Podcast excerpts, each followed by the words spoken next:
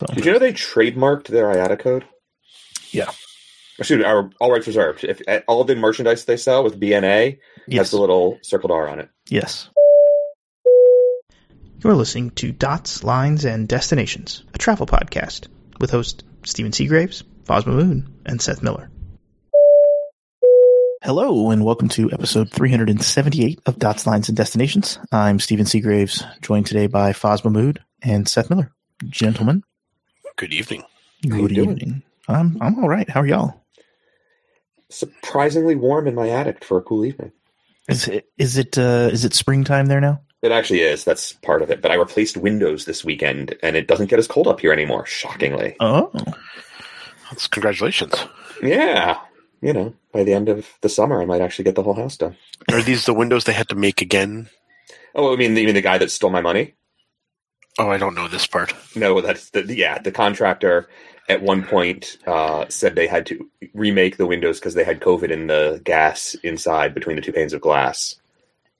Um, Remember that part. yeah, it turns out he never ordered them and stole my money. So wow. Oh, yeah, so I've started buying the windows myself and install myself and installing them myself instead. But yeah, I I won the lawsuit. I can't collect. That's exciting.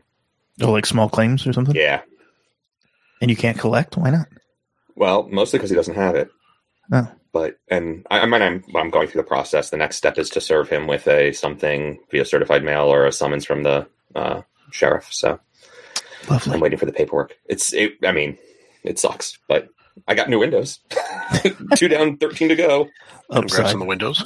Yeah. Yeah. So Uh, we have a lot to cover today, so let's let's see how how this goes. Um, I think the first topic is the saddest topic, so we'll cover it first, and maybe things will go uphill. Uh, but it's the China Eastern crash, uh, MU fifty seven thirty five, seven thirty seven eight hundred. Um, it's pretty terrible, honestly. yeah, I mean, it basically just dropped out of the sky. Yeah. um, from all the data we have. There's no, there's some indication of a part was found a little ways away from the main crash site, but like the the flight data recorder, both this both both the black boxes have been found, or the data pieces of them have been found. So that's just an indication of how significant the impact was. Like the recorder part split off from the computer part that sort of collects all the data hmm and the the flight data recorder was the second one found was buried five feet in mud like that's how hard it hit Wow. So um, obviously terribly sad and condolences to the families of those who died but yeah Wow. not good Um, and I don't. I mean, we don't need to speculate or anything on. I don't think there's any data out there to tell us anything Yeah. uh, of what happened, but uh, definitely was a rapid descent. Um, and now I think the Chinese authorities are just trying to get to the bottom of it. And uh, I think the NTSB I saw today or yesterday, the NTSB was on its way over to help. Yeah, so this is a super interesting thing that happened. Obviously, the NTSB would, as the nation of the certification and manufacturing agency, um, is entitled to participate, but the country where the crash happened takes the lead. So the NTSB was eventually invited to participate, but then it became a lot of questions about how they would be able to join the events, given that they uh, would typically be required to have significant quarantine on arrival into China. Mm-hmm. And rather than going in on a commercial flight, China Eastern actually sent an aircraft to pick them up, like Oh, a wow. dedicated Wow. charter flight Yeah. for those investigators. I think a similar one was supposed to be dispatched to Boeing for its participants to join as well. Um, I will assume that there's going to be minimal, if any, quarantine on arrival, given that they actually went, and Yeah. U.S. government authorities typically would not otherwise. So, yeah, it's a super interesting sort of the, the politics around that. I'd say in many ways it's nice to see that some of that's being put aside to support actually getting this investigation moving. Yeah, I mean that's. I was going to say the same thing. Like China, you know, making uh, some exceptions just to move things along. I think shows their their desire to get to the bottom of what happened. So it's, it's kind of the opposite of uh, MH370, Ew. um, which had nothing to do with China, but you know, well, I guess it did because the plane was headed there. But um, anyway, so Yeah. Meanwhile, we were in the South Pacific. Yes, yes. I, you know, I tell people that story sometimes, and they're like, "On the same day," and I'm like, "Yeah, it was." Like, Technically the North Pacific, but yes. People were texting us like, "What were you? Where were, are you guys safe?" I'm like, yeah, we haven't disappeared. And, You remember, like the pilot went in. One of the one of the uh, we were it was well, before we got off the plane in Kwajalein, right? One of the pilots went in and Yep. like synced his iPad, and then came out and was like, "Oh, this doesn't sound good." Yeah, exactly. Yeah, uh, crazy. Um, New Long Zealand. flights. Yeah, long flights. New Zealand is starting uh, New York City, Auckland, and New York City in September, and this was originally supposed to happen before COVID, right? Like as COVID was happening. I think they announced it pre-COVID, but it was supposed to happen like during 2020. Yeah, Yeah. December 2020 is when it was supposed to launch. and it was supposed to go to Newark, and now it's uh, going to JFK. Which I don't understand because their their whole reason they were going to Newark was so they can push their onward connections to Heathrow Mm, because they were dropping LA Heathrow. gotcha. Yeah, they sold the, they sold the Heathrow slot. They they used to have two. They used to do a Hong Kong and a LA one. They sold they stopped Hong Kong several years ago, and then they stopped uh, LA and sold the slot and made some cash, which I guess was nice to have in the bank before they bled dry almost in during COVID. But um, yeah, it is a little weird. Fuzz, I agree. I guess maybe they've acknowledged that there's just minimal onward connection that way, or that it might honestly be that United has sort of said, "Hey, you're also flying to LA and to Houston and to San Francisco and to Chicago. Can we put your Heathrow passengers on one of those? It's basically the same total travel time for them, and it's better for United to be able to sell the O and D traffic or the East Coast connections rather than the ultra long haul stuff. I could see that being part of it. Yeah, I mean that's possible given that they use the high J config, so they don't have a lot of economy seats on Newark Heathrow. Yeah. But you know, with nine flights or whatever it's going to be, you would think they still have enough. I think it's seven, but yeah. Well, but like, how many of those would be useful connections to the New Zealand flight, right? You'd think they'd want to put basically all those people on the same plane, or mo- or you know, stack them pretty closely. What's the what's the timings like for this? 17 and a half hours southbound. And what is it like? What time does it get into New York? Give me a second. I did not pay attention to such details. I apologize. Like, I mean, the other thing I would say is it's an interesting, just sort of is the ultra long haul and overflying hubs sort of idea versus, and at some point they sort of had to overfly because they can't get it all the way to London. But, you know, it's this one. There's, we also had the uh, DFW Melbourne from Qantas, which is coming in December. Like, there seem like these ultra long haul flights, the Singapore flights to Newark and San Francisco and LA have come back. I think I know Newark has or JFK. They just got they got both right. I mean, like Yep, there's a both, lot of yeah, there's a lot of ultra long haul flying that's come back that makes me wonder like, are that many more people willing to pay a premium? Do people really not want to connect anymore? Is there has there been a material shift in passenger demand over the last couple of years? Well, I mean, in the last two years, I suspect that has driven people not to want to connect in case Right. of changing regulation. Um, the times are 7:45 departure out of Auckland, 5:40 p.m. arrival to JFK. Same day. Same, no, Yeah. oh, it is same day. Um, yeah, the other way is plus two. Yeah. Um, I mean, Yeah. 5:40 arrival. You could make the 11 o'clock flight out of Newark. Oh man, Going from JFK. that was just salty. uh, Um, well, but I mean, but you're all right. If they if it was the 540 into Newark, if it went to Newark, you could have made, let's say, the 730, 830, 930, and 11. You would have made. You would have had probably legal connections for three or four different flights. Yeah. So definitely um, str- strange. I wonder if it's you know the other thing that's coming up right is uh, the new Terminal A at Newark is opening soon, and I still don't think they've sorted out who's going to be Terminal terminal. one. Terminal One, whatever. I mean, they know United's going to go there yeah and JetBlue. in JetBlue. So I think the question of who's going to be first is more open than who's actually going to move. But um, But there's, I mean, there's like JetBlue. Um, I think Southwest was supposed to go over there, maybe. Yeah, Southwest. Um, there was rumors that Alaska wasn't going over there, and they're going to be. So uh, maybe the question is, are they going to be out of space at B? I mean, Alaska doesn't have a lot of flights. They only need gates for like two hours in the evening. Yeah, they use. I mean, they use two to three depending on the time of day. Yeah, Yeah, but it's really most of their flights are all around that five, six o'clock time slot. They might have one or two flights in the morning, but the bulk of the flights are in the evening. yeah, true. Is Terminal One going to have immigration or no? No. So it's domestic only. Yeah. or at least for arrivals. Yeah, that's another. I mean, that could shift some of the sort of who shows up. Right, like JetBlue does international stuff to Newark, although JetBlue suspended a lot of international stuff from Newark as part of their drawdown for the summer. Yeah, it's one of the topics we actually didn't put in the list, but Oh, I mean, sorry, I forgot. no, it's fine. I, I, it made me it kind of fired off because I, I was fascinated by the fact that they started Portland, Fort Lauderdale, and then now it's they're killing it. Which is more surprising? Uh, I think both. like I was surprised they started that flight, and then I guess I'm surprised they're killing it so soon afterwards. Excuse me. Yeah, I'm not surprised they're killing it. Um, Are mean, they just I- hurting that bad? I think part of it is there's a lot of. I mean, they had to draw down a ton of stuff just based on high fuel prices and understaffed, Mm. essentially. Um, right, but they cut L.A. to Liberia and San Jose, um, Newark to Nassau, Jacksonville, Charleston, Atlanta, Las Vegas, San Diego, Phoenix, Seattle got cut. Also, there, there's a bunch of stuff that got cut. Um, a lot of and a lot of long flights. Uh. Fuel prices, right? Did I say fuel are very high?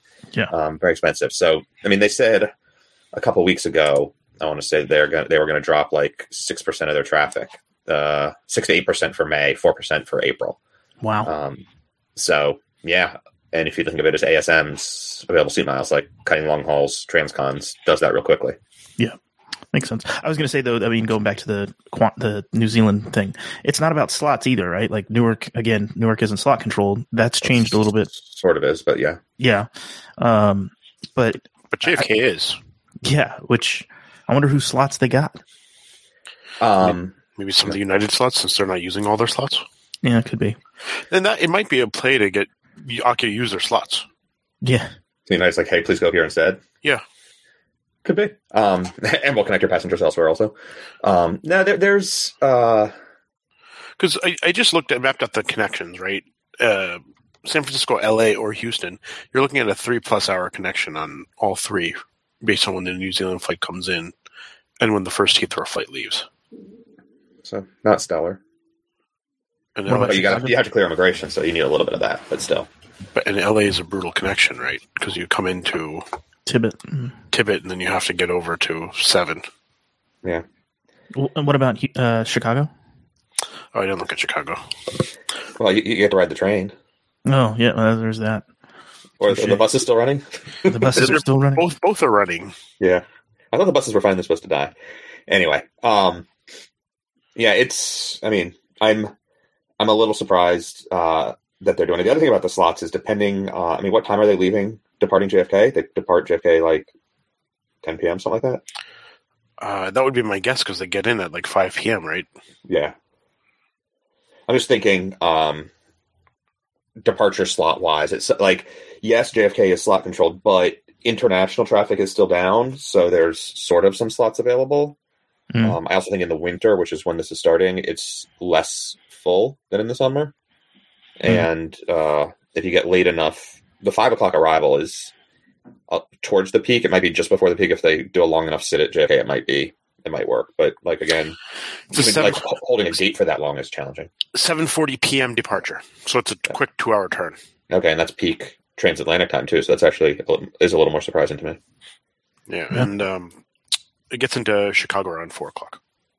So it has maybe, maybe a couple hours till the first uh, Yeah. London Well, I flight. think I think they missed the first one because I think the first one leaves at like four out of Chicago. Yeah, yeah. Um, the other thing I was going to say though, Seth, is talking about slots. Didn't the the slot uh, rule get ex- extended again? So the slot waiver rule in the U.S. for is internet. The waiver is only for international service. So what the DOT did basically is went back to 2019 and said, if you're using your slot for domestic flying, you still have to use it, and if you're using it for an international route, you can note that you are giving it back just for this season, and we'll still let you keep dibs on it next time. Okay.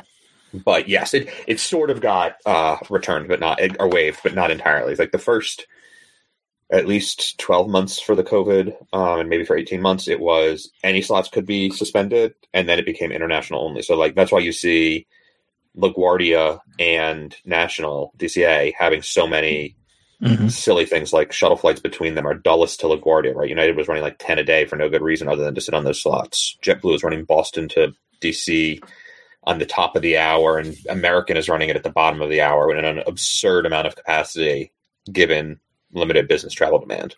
Newark, Yeah. Philadelphia is like four a day right now. Newark, Philadelphia. Yep. On what?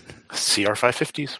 Oh, well, And uh, for the Chicago flight, it becomes a five hour, five plus hour layover because there's a 440 and a 555, and the New Zealand flight gets in at 405. yeah, but the 555 is a legal connection. but tough. It's that's hard. I, I'm just saying I bet it's legal. I'm not saying it's a smart choice. I'm sure it's legal.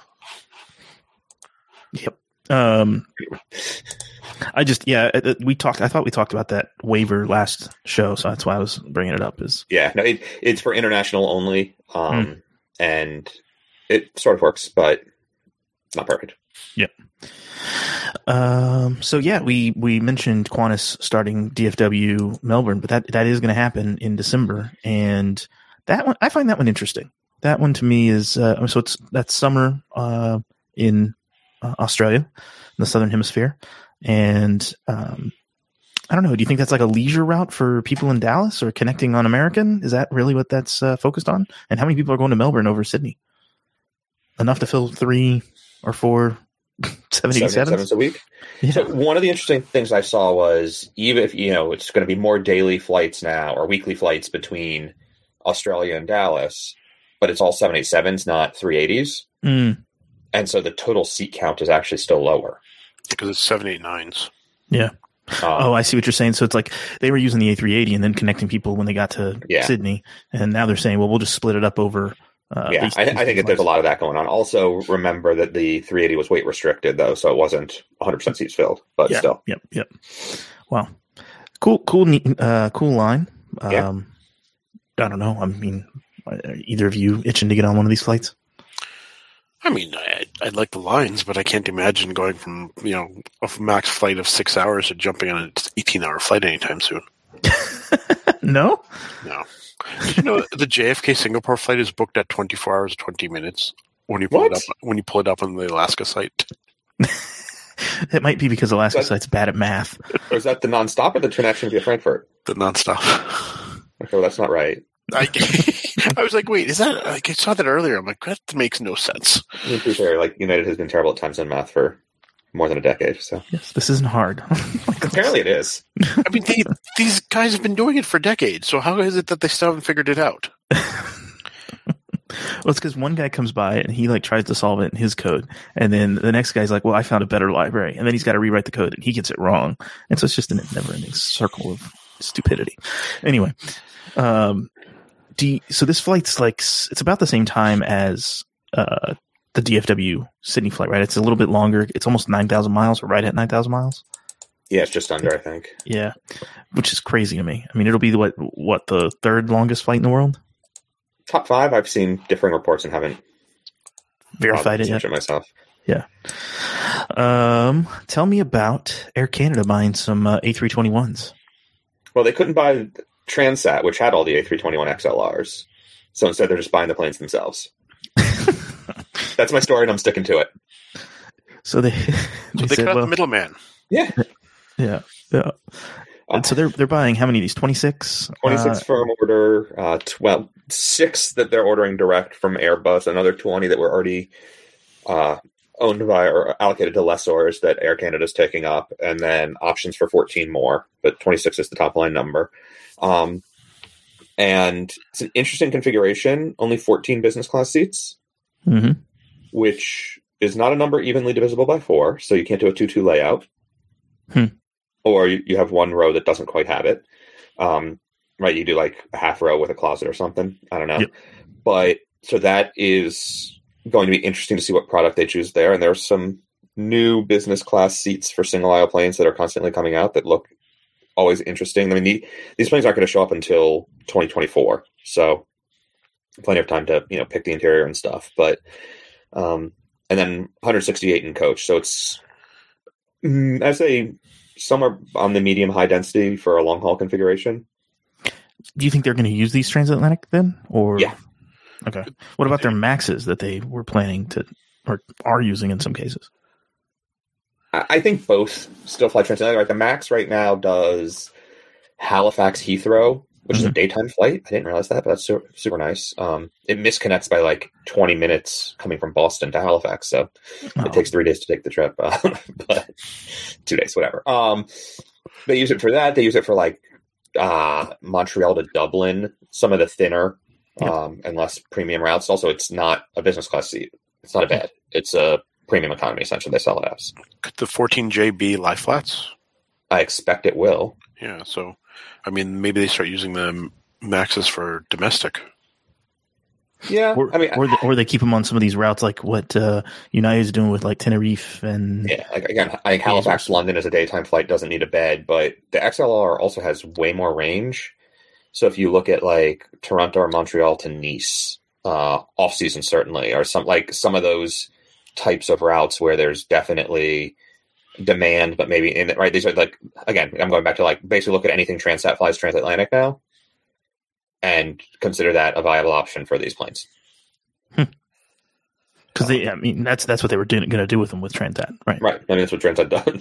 Transat flies. Uh, they have 321 LRs and XL. I think they had XLRs on order. Um, so, I'd probably also say Hawaii for Air Canada, From Vancouver. Vancouver and Calgary.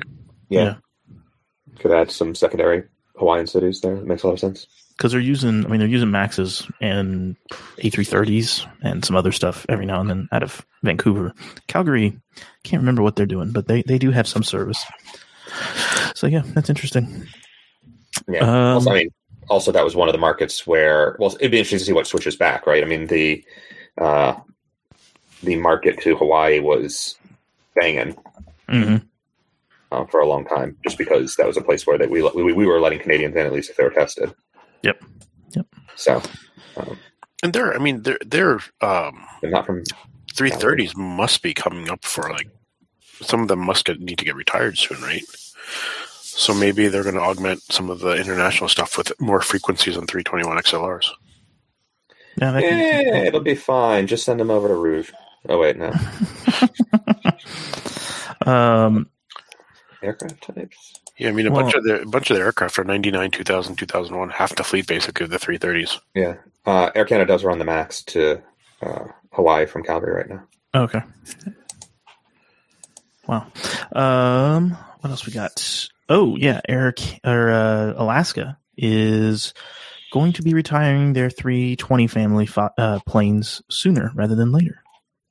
So this is one of the things like since the merger, the question has basically been when is this going to happen, right? I mean, I, I don't think anyone really thought that long term the 737 or the Max or the the A320 was going to replace the 737 or the Max at Alaska Airlines. Um, that whole being based in Seattle and the proudly all Boeing lie that they paint on the nose of their planes and all that stuff. But it's finally going to happen by the end of next year. Yep. Um, and what's particularly telling is the 320s were more or less already going to be done. The 321s they'd actually invested, fresh, refreshed the interiors, upgraded the Wi-Fi, all that jazz, and planned to keep them around for a while. And as of the time of the announcement last week, did not have an agreement with the leasing company for terminating that lease and returning them. They were Hmm. still negotiating that. Which I have to say, if you're the leasing company at this point, you just like tap the price tag sign, right? Like, nope, this is what it costs. It's on you. Um, but like, so what that's, but like, you know, what, what that says to me is that Alaska Airlines looked at the economics of running a subfleet of just 10 planes that are a different type, different everything, and was like, cashed out. Like, nope, we're, we're, we're done. We're, we're going to park them. It'll be cheaper to park them and like give back all the spares and all the maintenance and all that other stuff than it would be to keep operating them. Unless they find someone to lease them and then take them to the leasing company. And there's, Sure. there's a Like- market for them right now. they're neos, but still, I, I don't know. I mean, they're are old neos, but they're still neos. Like, and it's, they could be worse, but I don't know. I feel like the single aisle market is very fuzzy right now. I don't feel like it's particularly well defined I'm sure Delta would take them for the right price. for the right Delta, will price. take, Delta will take anything. Exactly. It's like Mikey from Life Cereal. And Delta has, you know, a nice fleet of them. Actually, well, nice fleet of 320s. Delta owns one Neo as of today. Um, they just took delivery last week as well. Um, well, here's 10. Neo. They can get really fast. Yeah, I mean, does Delta need them that fast?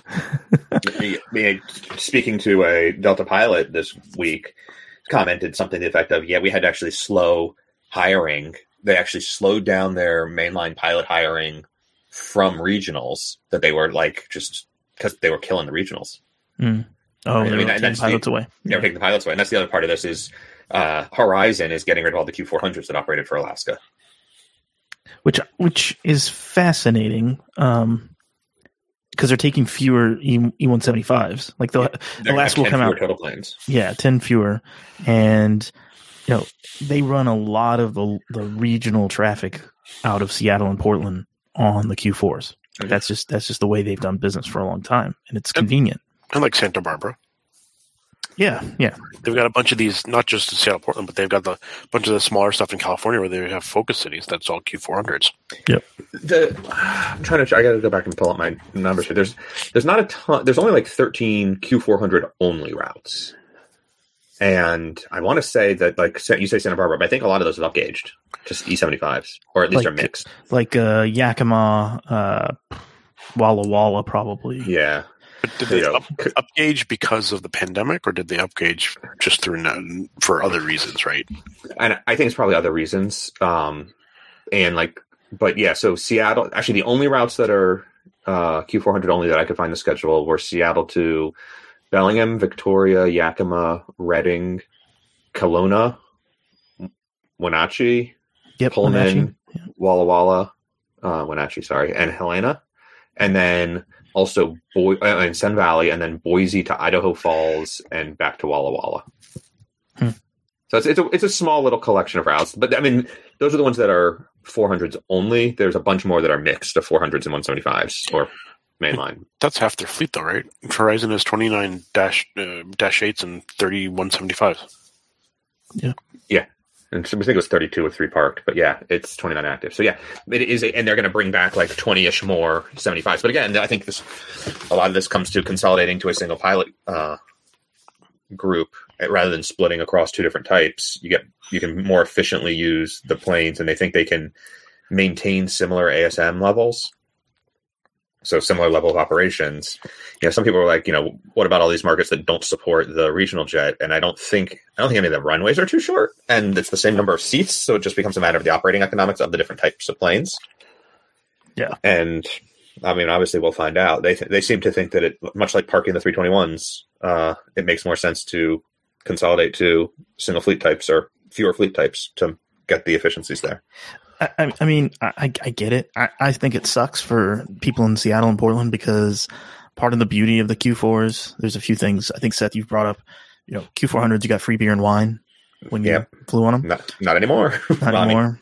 no Uh, free no free beer and wine on these 75s. They assume they'll Yeah. keep the other.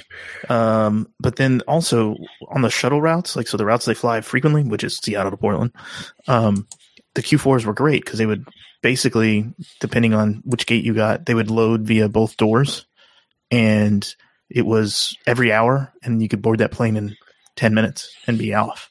So it was a it was a great way. If you wanted to jump on an earlier flight, you could do that, and it was it was easy. It, now it, with the E one seventy five, you know, whatever. It's it is what it is, but it's it's more of a go watch go watch them board a jet at Seattle versus boarding one of the Q4s. It's kind of painful. Okay, I'll get to take a look. Uh, no, it's just it's it's just it's a slower process. Like people Yeah, boarding of the, the jet, it just takes longer. So Well, that's because you, on the 175s, you can you put your bags above. yeah, yeah. That's and on the what- Q on the Q four hundreds, you know, everybody like gate checks, and it was I mean, great. that's the thing that slows down most of boarding is just people putting their luggage away. Yeah, yeah. So I'm sad about it a little bit. I mean, I I, I did not think uh, Bozeman to Seattle on a Q4 was fun, but I did it. Uh, I don't know that I would do it again. Glutton for punishment. so, um, yeah. I, I, I also so the the 321 thing. It was one of the better configured planes for Alaska. I think they've kind of downgraded their first class product in the on the 737s, or not downgraded. They just haven't upgraded it to the same level of the A321s. Um, they had foot they had footrests on them, which was nice. Is that And- the reconfigured ones? Yeah. Okay. So none of the 737s have footrests, um, and I, I just found the Max or not not the Max the uh, the A321 Neos to be a better feeling airplane. Like the seat was just nicer. So that kind of sucks, but whatever. Yeah. We'll see. Um, Southwest has a new fare type, and we we had talked about this. I don't even know how many shows ago, but we thought they're going to do something to kind of downgrade the other fares, right, Seth? That's Well, not what happened. They, I mean, they said all along we're not going to downgrade the other fares. We're not going to downgrade the other fares. Okay, fine. Um, I'm going to say uh, they lied uh, a little bit. Uh, the, the the main difference want to get away plus. So for starters, almost zero creativity in the naming department, but I guess they borrowed whoever came up with Paramount Plus and HBO Plus and every other streaming media service that's launched in the last couple of years uh, to work that out. But beyond that, the, the main difference in benefit is that if you cancel your ticket, uh, or you, you like you, you obviously you buy in, there's no change fees on Southwest. The big difference with this one versus Want to Get Away is the credit can be used for anyone rather than Oh, only for the named passenger. And I, you know, I can't say that 12 years ago they purposefully took away that benefit, hoping to launch a fourth fare product in the 2020s after COVID, because obviously that would be stupid. But 12 years ago, that was a thing. They you always used to be able to do it. They took that away, and now they've brought it back as part of a higher price fare. And so maybe this is me being a pedantic asshole, but you know, we all have our role to play in life, and I'm good at that one. Well, I mean, no, it's a day that ends in Y. So, exactly. uh, but I mean, you get my point, though. Like this, this is Yeah. something that used to exist, and it's it's a good benefit. I'm not. We'll have to see what they haven't announced the pricing yet. Um, it's supposed to really actually start selling end of Q2, so a couple weeks, months from now. We'll see what the numbers are, but it's uh, it's an interesting situation. yeah. I mean, not being able to do this on other other airlines, right? Or, or with you can do it, but it's typically painful in some cases to change who's getting the flight credit, right? Yeah. Um, I I wonder if they had just named it something a little bit better. You know, it's want to get away. No, how about must get away? Like, well, you know, I mean, come on, Yeah. this doesn't take a rocket scientist. Um, anyway, it probably takes a couple marketing executives though, and none of us are that. But this Uh, just makes it so much easier to code. You just have to add a plus sign. And as we know, plus symbols never screw up code. No. I mean, it's like you know, it's like time, it's like time zones. Yeah, ten years later, Uh, Microsoft finally let you put plus symbols in your Office 365 email addresses. Come on. Um, the, the one other thing I will, the one other thing I'll throw out there is that anytime fares now come with early bird check-in built in, Oh, okay. which is actually a nice little upgrade. Um, and I, what I will say is the Want to Get Away Plus uh, is if if I'm looking at it sort of from the bigger picture, if you're a small business that uses like the Southwest, you know, they have like a SWA Biz portal or whatever, Mhm. um, so unmanaged but like small business sort of travel thing, you can move the uh, fare among your employees. Oh. Right, So that's, so a, that's a real benefit if you have that is actually a, a really nice benefit and it's a great way to convince a business that didn't necessarily buy refundable anytime or business select fares to spend up a little bit on their purchases to have that flexibility i could see it driving a huge win there Yeah, yeah, for sure. Foz, were you going to say something? Sorry. Cut you off. Oh, I was just going to say that's how we end up with 1K. Code. So Yeah.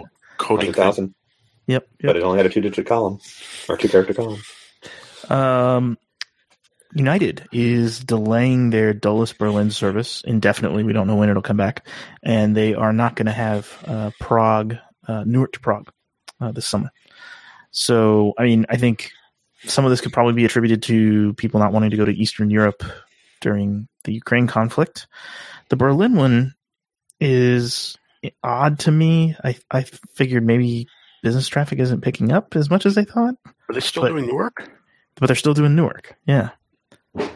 So I just I thought that was is odd. really expensive right now yeah These were, I I- mean, these were marginal routes, and again, I would have to assume they were just on the fringes of, you know, again, United does a lot of let's sell a bunch of crazy stuff in the summer and see what sticks. Also, right? They've been Yeah. they got the five new routes that you mentioned, the Tenerife and uh, Malaga, I think, right? What- yeah what- yeah all that fun Majorca. stuff. Majorca, sorry.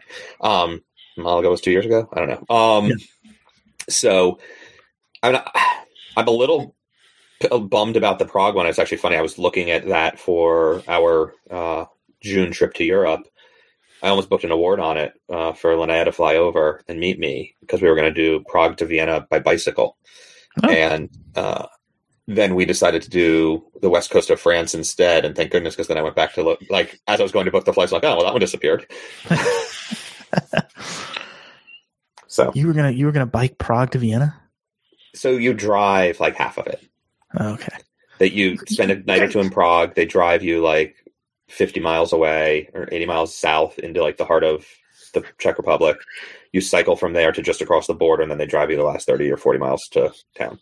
You guys were giving me crap about biking across New York, The state or the city? the state. Way further. When did you when did you bring that up? Oh, I don't know. It was a long time ago when I talked about that. Like, there's this Yeah, canal. definitely. I, mean, I remember giving you shit for it, but Yes, yeah, that would yes. be a much longer ride than what I'm talking about. I know. I'm just I mean- being a smartass. You get to Rochester and you go into like the Twilight Zone. It's I- a there's a- southern tier. There's a Tim Hortons there, you know, so I'd be happy. Um, We have a Tim Hortons in New Jersey if you really want one. We had impressed? two, one closed. Yeah, I mean, like Pittsburgh to Manhattan is like 300 something miles. We're gonna do like just under 200 gotcha. over a week. Yeah. Um, I think that's a show, guys. Unless you get, there's something else you want to talk about. Oh, do you want to talk about me traveling again for work? Do you want to talk about you traveling again? I mean, it was painful, but I mean, I can talk about it. What, what made it painful? People. uh, it's just, I mean, it's, I think it's just a little bit of every, I mean, airports, it was spring break, which I think was problem number one. But, uh, I mean, PDX was fine. Uh, it was pretty quick to get through security and everything. Um, but connecting in Denver, Denver's just a madhouse. I mean, everything is so, I, I've talked about this before in the show. Everything is so banked there that you come in and for like an hour after you come in, it is just jam packed with people. And then it kind of just dissipates and people just kind of get on their next flight and they go. For me, i wasn't part of the next bank, so I had to wait even longer. Um, and flights were, flights were fine. I had a delay, uh, because of scheduling of the plane getting into Nashville. And, uh, yeah, it was, it was, it was fine. It's just, it is, H- how was uh, bachelorette party season? I, I've I've never been catcalled before, and that was interesting. Um, Just, just say when you told her you got catcalled. I haven't told her yet.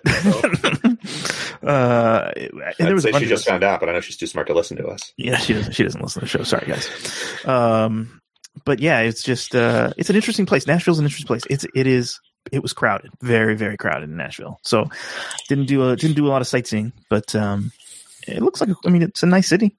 Um, we'll we'll probably have to travel again here soon, so it's uh, it's fine. I do think I'm I'm fascinated by United's use of the CR7. We have a friend who fly who's going to be on a CR7 on Monday, um, and they've converted all but what 17 of these now Okay, to yeah. To CR 550s. It is it is it's an okay plane. I mean they're beat up. The one I was on didn't have power or Wi-Fi, um, and they used it on a two and a half hour, almost three hour flight. And I'd say the worst part about it is the bathroom in the very back. It makes for an awkward situation for the pilots, I think, too. So they let the pilot out, and then they they actually go and lock the door to the bathroom, and then the pilot unlocks it and then relocks it for the next pilot. But they have to walk down the entire length of the plane. It's just weird to me. It's a pilot walk of shame. I guess so. It's just kind of strange. Um, that they have to lock the bathroom because if because they have to go back up front to block the front door, right? So like Yeah, exactly. attendants, if, if a passenger went into the bathroom, then then it would be this awkward pilot standing around waiting Yeah. thing. Ex- exactly. Yeah. They don't yeah. have two bathrooms Uh, on that plane? No, it's just the one in the Wow. back. It must be a very long time since I've been on a CR7 then. I mean, it's been the first. It was the first time I've been on one in probably two and a half years, three years. So I have to go back and look at my flight my flight memory, but it's been a long time. Most most of the routes I fly now are E one seventy fives that are regional jets. So or CR twos if I'm really unlucky. Yeah, I couldn't tell you the last time I was on a CR7. um, but yeah, it was it was fine. I think I think people are done wearing masks. Unfortunately, like it's just kind of like uh, in Denver, most people just didn't have them on, and no one cared. Um, in try going to a trade show. I mean, Yeah, you basically in- did, but in in Nashville, very few people in the airport wore their masks. So Yeah. it's I don't know. Yeah, People Yeah. people haven't told COVID that it's over yet. COVID hasn't listened. Perhaps is more accurate. Or- or Shanghai's, that, being yeah. locked, Shanghai is being locked down as we speak for testing of 29 million people. So Oh, lovely. 26 million. Sorry. That should be Oh. easy. Yeah. Um, I mean, they're actually pretty efficient at running the tests, but still. Um, I would want to mention, I mentioned uh, the uh, trip to Europe that we're taking. Mhm. United pricing of awards is so messed up right now. Like, I was searching one way awards from Paris to come home, and it was 100000 in Polaris, which is, you know, better than the 700 something that Flying Blue wanted, so great. Um, not a not a bargain, but fine. And then I went and was like, oh, I need to book my rebook my trip to Europe, and booked it as a full round trip. And all of a sudden, it dropped to seventy six thousand points one way. Oh, lovely. And then I went back to rebook, and then I went and booked Linnea's just as a one way because she's flying on Iberia out there on an American award, and it was the hundred thousand points, hundred eight or something like that. And then I went to rebook. I went to actually write a blog post about this, and went to check it again this morning, and it had dropped to eighty thousand one way. So I rebooked her and got my twenty something thousand points back. But their one way, pr- I still think that in many markets, round trip pricing is better than one way, and it's the second flight is always discounted. So Huh. happy There- shopping. Their pricing weirdness is more than just awards; it's revenue flights as well. Mm, Given that they tie the numbers together somewhat, that sort of makes sense, but something stupid in the logic. There's some broken logic there. And like I'd seen it the other day, like uh, thirty-three thousand points became thirty thousand for my one-way home and coach, but to see the business class ticket drop like twenty something, twenty-five percent, thirty percent was crazy. Yeah. I wonder. Yeah, that's weird. Um, yeah. And then Yeah. again, like I said, the, the next day, like the one way had dropped most of that same fare. So, yeah, Hmm. whatever. We got our Polaris seats, good business class. Yeah, I mean, I guess it play it, it pays to have the elite status, right, to be able to refund them and rebook and not have issues with no cost. right? Uh, you can change them freely as anybody. I thought it's Yeah, I thought you could right now. But it's the cancellation, though, it's cancellation and redeposit, and for that, I'm only gold uh, and originating in Europe. I actually have to pay. But within Oh. 24 hours, you shouldn't have that problem. No, no, no, no. And the change was fine, so they gave me the points back for free. But yeah, it Oh, okay, gotcha. 24. But Yeah. I remember I got screwed on that because like domestic or originating in the U.S., even if it's international, you get free refunds too for the most part, um, at least a certain number of days out. But uh, not for European. originating in Europe. Hmm. Which is annoying. Fascinating. I had no idea. Um, Thanks, so, I One K for life. You don't have to worry about it. That is true. Uh, so I think for our listeners, that's pretty much the show. We're going to have a couple of bonus topics. Uh, we're going to talk a little bit about Aeroflot's new hub and uh, some Max 10 certification stuff. Uh, It's if you're a Patreon super. subscriber. Uh, yeah, the super hub. Um, so yeah, if you want to join on Patreon, you can do that. Uh, if not, we wish you happy travels and we'll see you next time. Bye bye. Take care. Catch you next time.